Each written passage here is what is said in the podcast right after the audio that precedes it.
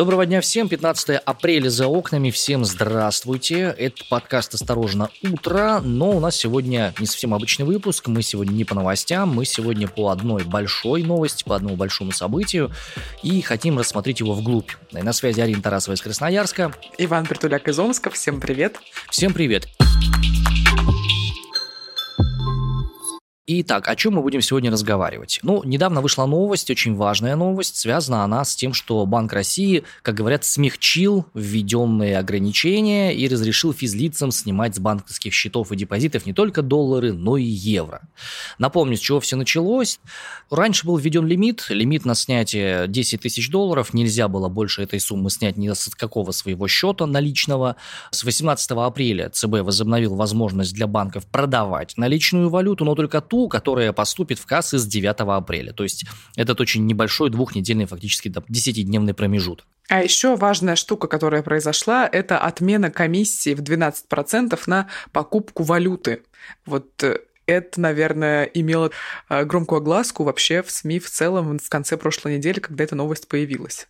А речь шла о комиссии брокерской, соответственно. С 11 апреля ЦБ ее отменил. Э, сначала комиссия была чудовищной 30%, потом стала поменьше, стала 12%, но один фиг она была заградительной, потому что любые операции с валютой становились вообще, ну, просто невыгодными и бессмысленными. А даже купив валюту на бирже, невозможно было ее снять, брокеры не выдавали наличные, и поэтому клиенту нужно было перебрасывать деньги с брокерского на валютный счет в своем банке, а деньги, если поступили на счет после 9 марта, нельзя снимать как минимум до 9 сентября 22 года. Вот такая веселая история. Такая головоломка. Ну, факт остается фактом. Те люди, у которых есть какие-то сбережения, или были какие-то сбережения, или кто-то, кто занимался инвестированием, хотя бы с точки зрения сохранения личных финансов, они в очень неудобном положении оказались. И мы решили с Ариной разобраться. Вот эти вот ослабления, так называемые, они вообще к чему ведут, в хорошую ли сторону нас направляют. Но поскольку мы с Ариной небольшие специалисты в этой сфере, благо денег у нас не так уж сильно много, чтобы можно было считать их накоплениями, мы решили поговорить со специалистами и придумать два сценария. Вот у нас есть как бы как в ролевой игре два героя. Да? Два же получается у нас. Да, вот у нас, э, значит, первый персонаж. Он планирует оставаться в России, продолжать здесь жить, значит, не знаю, брать кредит на машину, квартиру в ипотеку брать и так далее. А, в общем, устраивать всю свою бытовую жизнь дальнейшую в России. Но он переживает, назовем этого персонажа Николай, Николай переживает, что его те накопления, которые уже есть сейчас, они вдруг обесценятся, и там, не знаю, из-за кризиса вдруг произойдет внутренний дефолт, в общем, что-нибудь случится, и деньги его обесценятся, и он сможет пойти только завтра и купить себе телогрей линейку на эти деньги вместо машины. Это первый вариант. Человек, который планирует остаться в России. Что ему делать с деньгами, каким образом лучше сберегать, об этом мы поговорим, соответственно, с нашими специалистами. Есть второй сценарий, вторая ролевая модель. Это человек, который планирует из страны уезжать, релацироваться. Назовем его Ингиборг. Ух ты!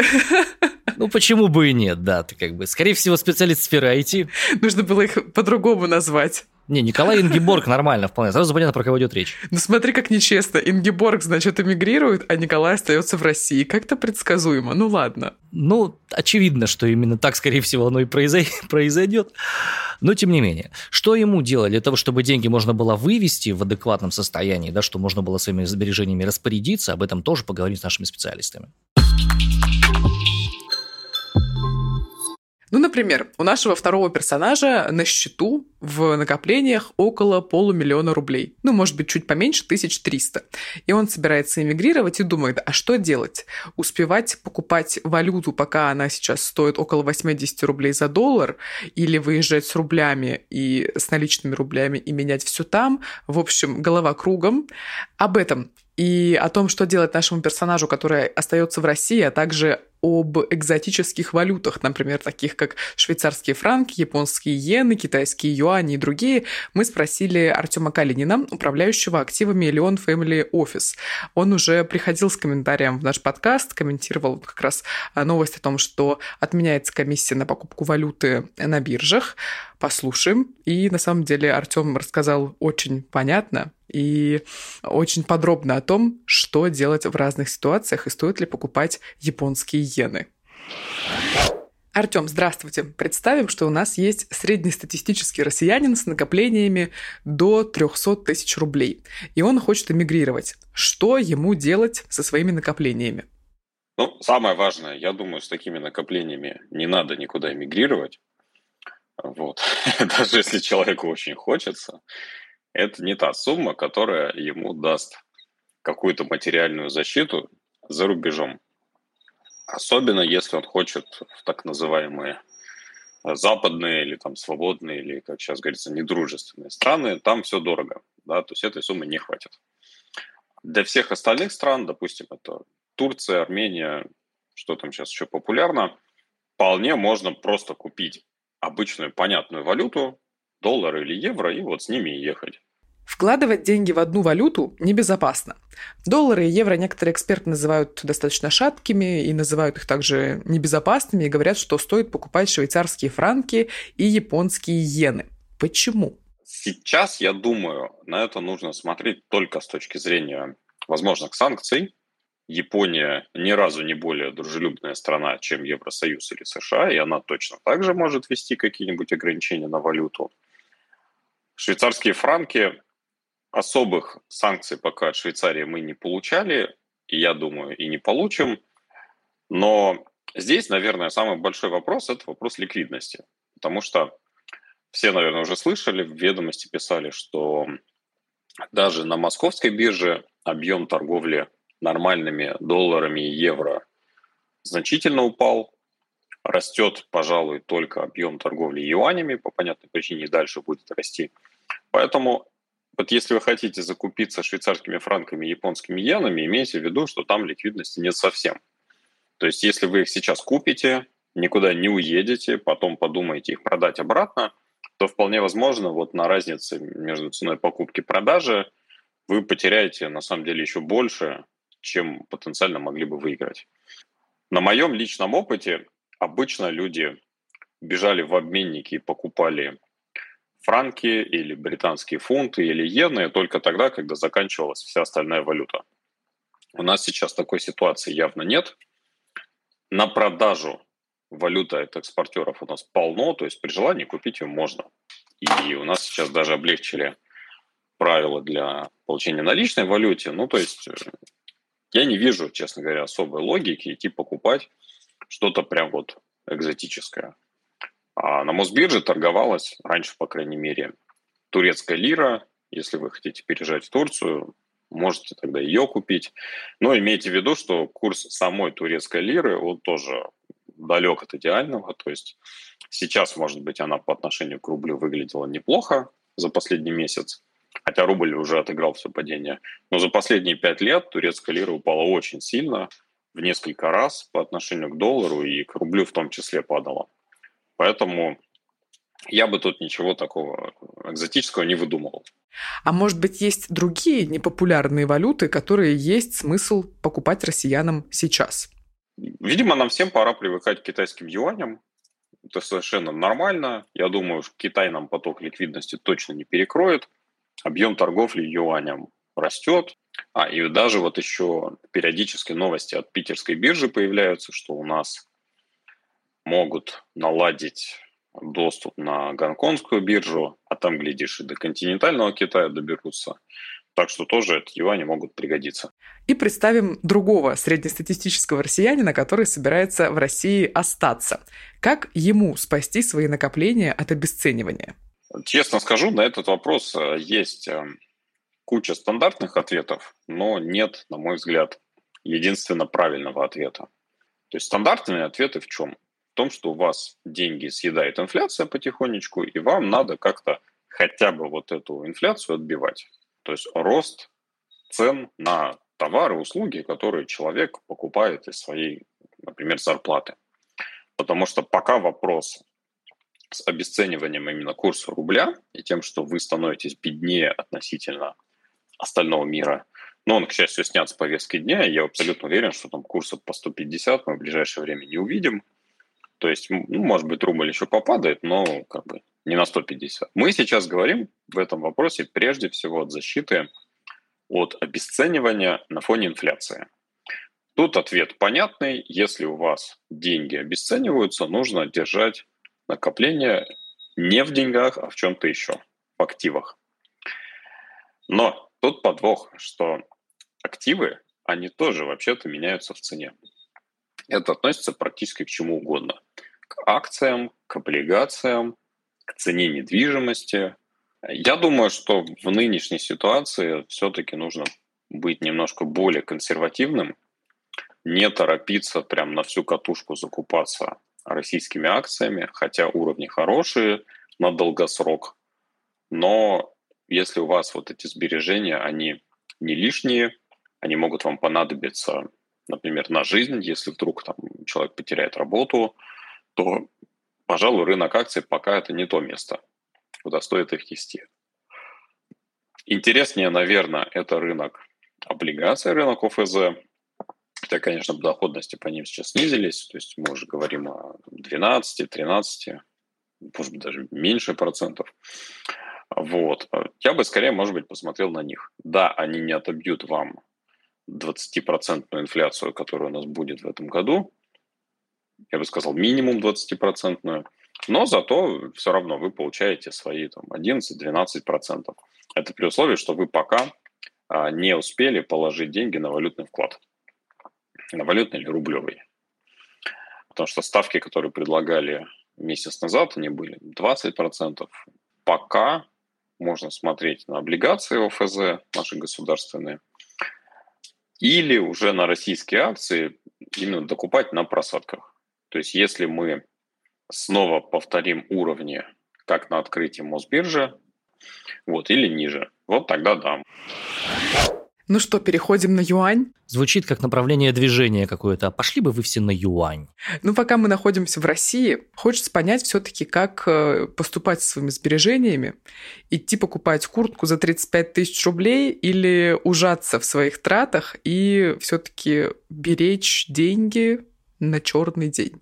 О боги, куда уж чернее, Арин, уж извини мне за прямоту. Кто знает. Но еще, блин, на антрацитовый день. Потому что, знаешь, штука какая интересная. Я вот у разных людей в социальных сетях вижу, ну, там они устраивают опросики и спрашивают, ребята, на чем вы стали экономить, расскажите, куда перестали утекать деньги и так далее. Многие пишут про то, что кто-то отказался от хобби, кто-то перешел на общественный транспорт, если нет личного автомобиля, кто-то стал меньше заказывать еду где-то и чаще готовить дома, хотя, в принципе, мне кажется, готовка дома и еда где-то одно на другое как бы выходят примерно те же самые суммы. Вот. Но я за собой заметила, что у меня, мне кажется, такой принцип срабатывает надышаться перед смертью, как будто, я не знаю, в общем, как это все объяснять. Я пошла в бассейн, на танцы, купила себе куртку клевую такую нормальную, по нормальной цене, которую я бы, наверное, раньше не стала брать. И такая думаю, а что за обратная реакция? Почему так? Психолог записалась. Кстати. А, записалась? Это да. круто. Это прям, это вообще никогда не вредно, это прям нормально, хотя бы причесать мысли в голове, которые происходят, определиться, в чем фокус внимания, что в локусе контроля, что не в локусе контроля. Это прям, вот это инвестиция в себя, это круто. Тут прям респектую, уважуха и вообще все остальное. Короче, у всех очень-очень разный подход. Какой у тебя? Смотри, если про меня говорить, то я абсолютно точно сократил все возможные лишние траты на кофе, на кофейне. Я посчитал, что у меня в неделю уходило от тысячи до двух с половиной, трех тысяч рублей только на кофе непосредственно. Он заливал его в себя литрами. Слушай, ну у меня в Омске есть кофейня Скуратов, это бренд города. Если ты не пьешь Скуратов, то ты не человек. Ну, не амич, как бы, иначе без вариантов. Вот, это все сократилось полностью, я перестал это дело употреблять. Я, ты не поверишь, обедать я стал в столовых. О, не на бизнес что же ты скажешь? Может быть, дома? Арина. А в столовых, да нет, до дома там не очень удобно добираться, с того места, где сейчас у меня офис находится, в столовых, и ты знаешь, столовская еда, эти отбивные куриные, это пюрешка, это греча, греча, политая ноунеймовым соусом. А как же, а как же салат витаминный? Это же а песня, компотик? Арина. Вот компотик – это великая вещь. Я не понимаю, как я жил без этого все это время. Я не знаю, почему ты лишал себя э, вот этого удовольствия прошлые все годы. И причем, да, обед один выходит, ты не поверишь, 197 рублей. 197. Я думаю, люди, которые нас в Москве Москве слушают, они вообще за 197 рублей даже глаз не откроют, как мне кажется. Но, тем не менее, есть тут такие места. А, ну и, само собой, э, с точки зрения условного инвестирования, у меня дом, чем мне туда инвестировать? Куда мне еще инвестировать? У меня вот дом, дети. Поэтому деньги уходят все в ту сторону. Мне нужно в доме там достроить, доделать, чтобы можно было там туалет нормальный был. Вот это вот все. Короче, есть куда тратить. Ну, да, грубо говоря, да. На себя в меньшей степени, конечно, да. На еду в меньшей степени. Ну, вот так. В 2016 году я перевернулся на машине. И после этого события я начал периодически чувствовать, что буквально умираю.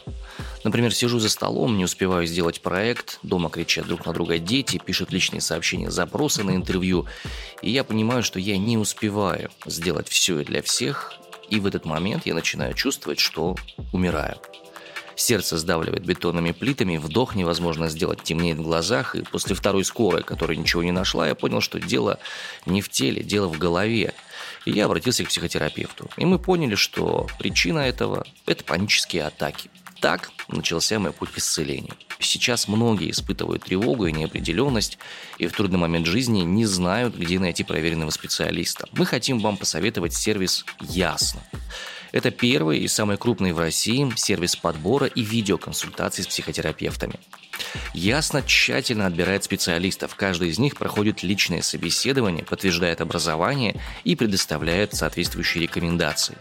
Требования у сервиса такие высокие, что успешно отбор преодолевает лишь 17% психотерапевтов. Зато те, кто дошел до конца, регулярно проходят супервизии, участвуют в семинарах и онлайн-встречах. И это помогает специалистам постоянно развиваться и оказывать более квалифицированную помощь. 50-минутная сессия стоит 2850 рублей, что в среднем дешевле, чем очная офлайн сессия а с промокодом «Осторожно» вы получите скидку 20% на первую встречу. Промокод «Осторожно» пишется латиницей капслоком, а вместо буквы «Ж» мы пишем, соответственно, две латинские буквы «ZH». Давайте перейдем все-таки к тем людям, у которых э, деньги какие-то есть, которые могут считаться счастливыми обладателями какой-то финансовой подушки или чего-то там наподобие, там финансовая подушка, денежное одеяло, золотой дождь, как это правильно называется. Но вот тут тоже хочется сказать, что как будто финансовая подушка в разных размерах, она обесценивается. Типа, если у тебя меньше полумиллиона рублей, то у тебя нет финансовой подушки. Но мне кажется, это неправильная мысль, потому что все начинается с малого. Москва не сразу строилась. У кого-то количество сбережений там в районе 100 тысяч рублей, у кого-то 200, у кого-то, не знаю, 300, у кого-то 5 миллионов и так далее. И каждая из этих сумм, мне так кажется, может называться финансовой подушкой в той или иной степени, потому что у каждого также разный образ жизни. Безусловно. Давай мы по этому поводу как раз послушаем нашего следующего специалиста Александра Петроченко, частный инвестор и финансовый консультант. Он как раз рассказал о том, в первой части своего высказывания, о том, что делать, чтобы сохранить деньги, если вы не собираетесь шибко сильно их инвестировать никуда. Саш, привет. Первый вопрос, несмотря на то, что ты инвестор и консультант, будет касаться тех людей, которые не инвестициями хотят заниматься, хотят просто сохранить деньги. Вот, рынки сейчас открылись, и чего? Чего сделать, если мы хотим именно сохранить свои деньги, а не хотим там на инвестиционном кураже заработать себе миллионы? Первый совет, который я хочу вам дать, это без паники. Не нужно бежать и скупать всю валюту, если курс доллара немножко подрос. Также не нужно бежать и продавать всю валюту, если курс рубля немножко окреп. Нужно остановиться, вспомнить о своих целях, подумать о своих планах и так далее. Второе. Подушка безопасности. Это первое правило финансовой грамотности. Если у вас ее еще нет, это первое, на чем я вам советую сконцентрироваться. Подушка безопасности – это тот запас денег, которые смогут вас продержать на плаву, не теряя качества жизни от 3 до 6 месяцев. В идеале это должно быть 6 месяцев. Подушка безопасности – это уверенность в завтрашнем дне, ваша холодная голова, с которой вы сможете выйти из сложившейся ситуации. Ситуации бывают разные, особенно сегодня. Это увольнение с работы, сокращение, потеря источника дохода, потеря бизнеса. Поэтому это архиважно в наше время. Третье. Если у вас уже есть подушка безопасности, есть какие-то деньги, которые вы хотите сохранить от обесценивания, есть разные стратегии. Самая консервативная – это бивалютная корзина. Вы распределяете свой капитал на три части. Одну треть вы оставляете в рублях, вторую вы переводите в доллары и в евро. Также есть отличные предложения от российских банков сегодня, которые предлагают достаточно высокую доходность на вложенные деньги на банковских вкладах. Также есть инвестиции в золото. Это очень долгосрочная инвестиция, но это тоже позволяет сохранить деньги. Покупка слитков, золотых слитков. Также мы можем купить юань и отнести ее на банковский вклад в российский банк. На вклад положить эту китайскую валюту. В целом, обязательно ведите учет доходов и расходов. Тогда вы будете здраво оценивать свою ситуацию. Возможно, где-то вам получится сократить свои расходы и привести их в порядок. Сейчас нужно не допускать превышения расходов над доходами. Никто не знает, что будет завтра, послезавтра. Мы очень надеемся, что спецоперация не продлится долго, потому что если она закончится в скором времени, обязательно наступит потепление на фондовых рынках, в экономике. Если это затянется, мы не знаем, как это отразится на нашей экономике и чего нам ждать. Вот смотри, Арин, получается, ты абсолютно права была в том смысле, что финансовая подушка у каждого своя, объем ее должен примерно равняться 3-6 месяцам трат. И у кого-то, если шестимесячные траты там 500 тысяч рублей, это одна история. У кого-то меньше, это другая история. И как бы финансовая подушка должна быть соразмерна. Давай немножко поговорим про более извращенные и экзотические способы. Давай немножко взглянем на тех людей, которые, допустим, а, планируют, на Ингеборга давай взглянем, который собирается переехать угу. из нашей страны и каким-то образом хочет обеспечить себе некое безбедное существование за рубежом. Да, ну и явно, явно Ингеборг будет первое время зарабатывать, скорее всего, в рублях. И ему эти рубли нужно будет как-то выводить, снимать и так далее. Я напомню, что российские карты за рубежом не обслуживаются и не работают, потому что виза и мастер-карт из России ушли. Мир работает не везде. В Турции, например, только три банка с этой платежной системой работают и так далее. Короче, нужно что-то придумывать. И вот мои знакомые, которые сейчас живут в Тбилиси, они пользуются специальными сервисами онлайн. Там, в общем, конвертируют все это в доллары, с небольшой комиссией снимают, а другие все делают через крипту, в том числе в Грузии, в Черногории и так далее. И вот я когда слышу только фразу, слово криптовалюта, о, для меня это что-то сказочное, абсолютно эфемерная штука.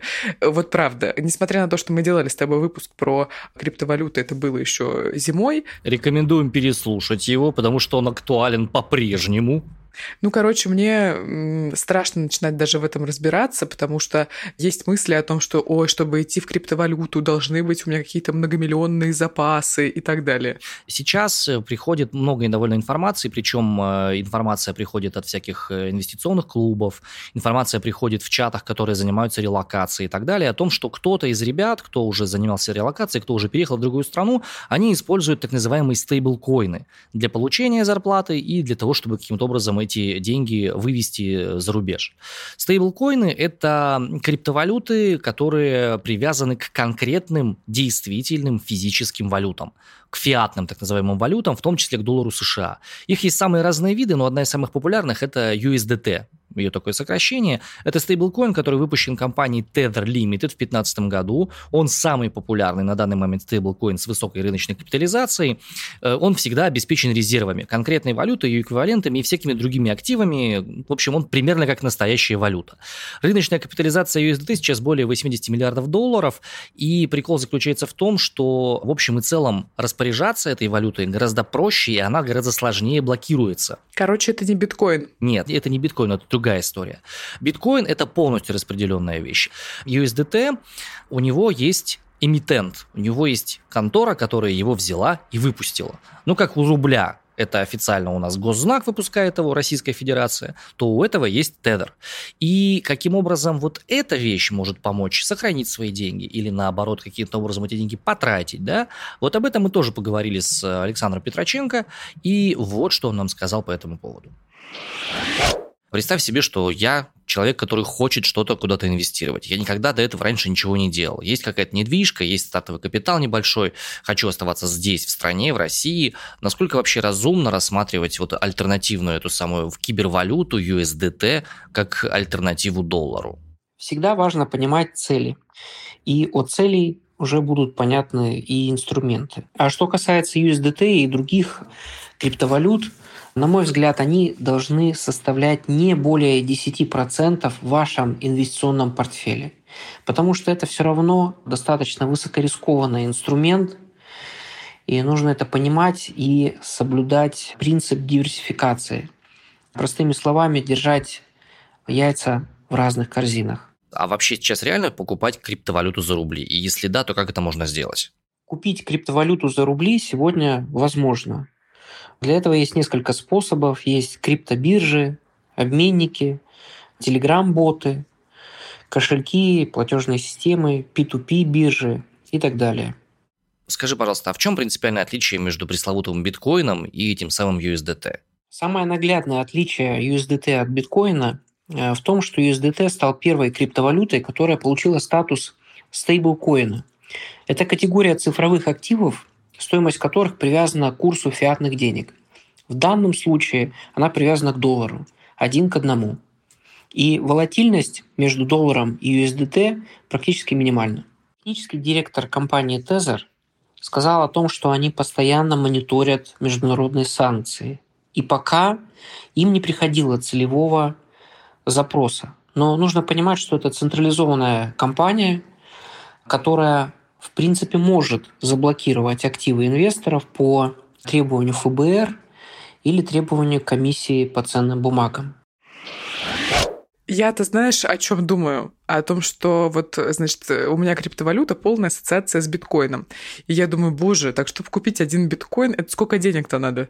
Неправильная ассоциация в этом контексте. Ты слышала о том, что инвестирование или сбережение в USDT – это вещь все равно ненадежная, потому что поскольку у USDT есть конкретный эмитент, этот эмитент может получить предписание соответствующего органа власти своей страны о введении санкций в отношении владельцев кошельков. Следовательно, если если это произойдет, то доступ к кошелькам может быть заблокирован, и, следовательно, все эти сбережения как бы пойдут по бороде. И напомню, что Саш Петроченко рассказал про то, что разумно хранить не более 10% своего портфеля в этих самых USDT и так далее.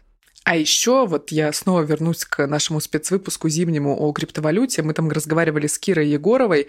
Она говорила, что вообще инвестировать в крипту нужно только свободные деньги, которые ты не боишься потерять. И, собственно, ну, такой вот создавать небольшой риск в своей жизни.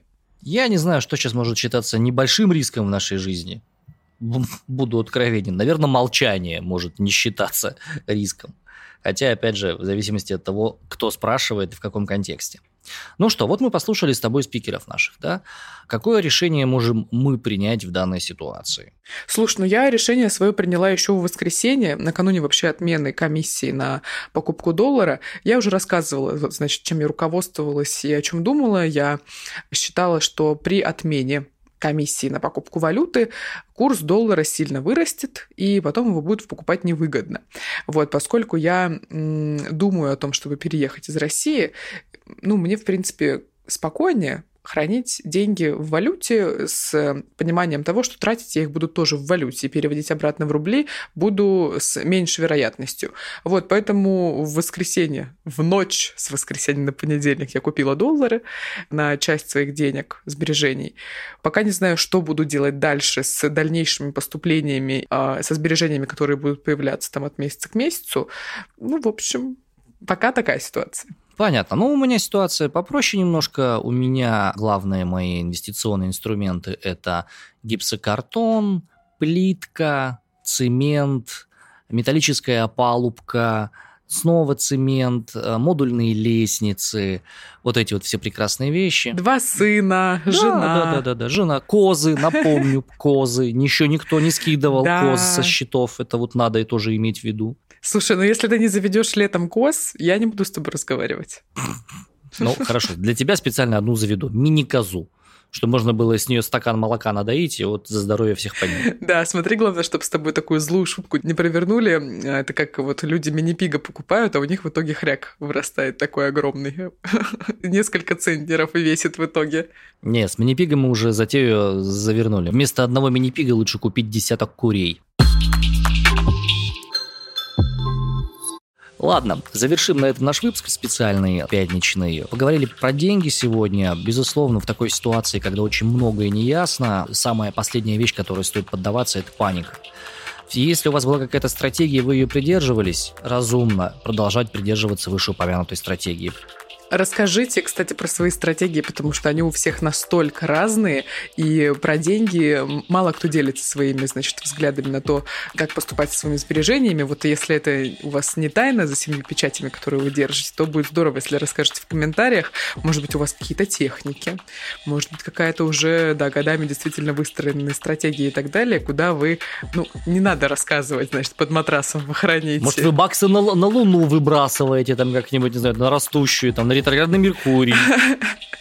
Да, не обязательно рассказывать, под э, каким матрасом в своей квартире вы, вы храните эти деньги или в какой книжке, но, не знаю, может быть, есть у вас что-нибудь полезное, что может пригодиться тем, кто прочитает этот комментарий, также нашим другим слушателям, нам с Иваном, нашим редакторам и так далее.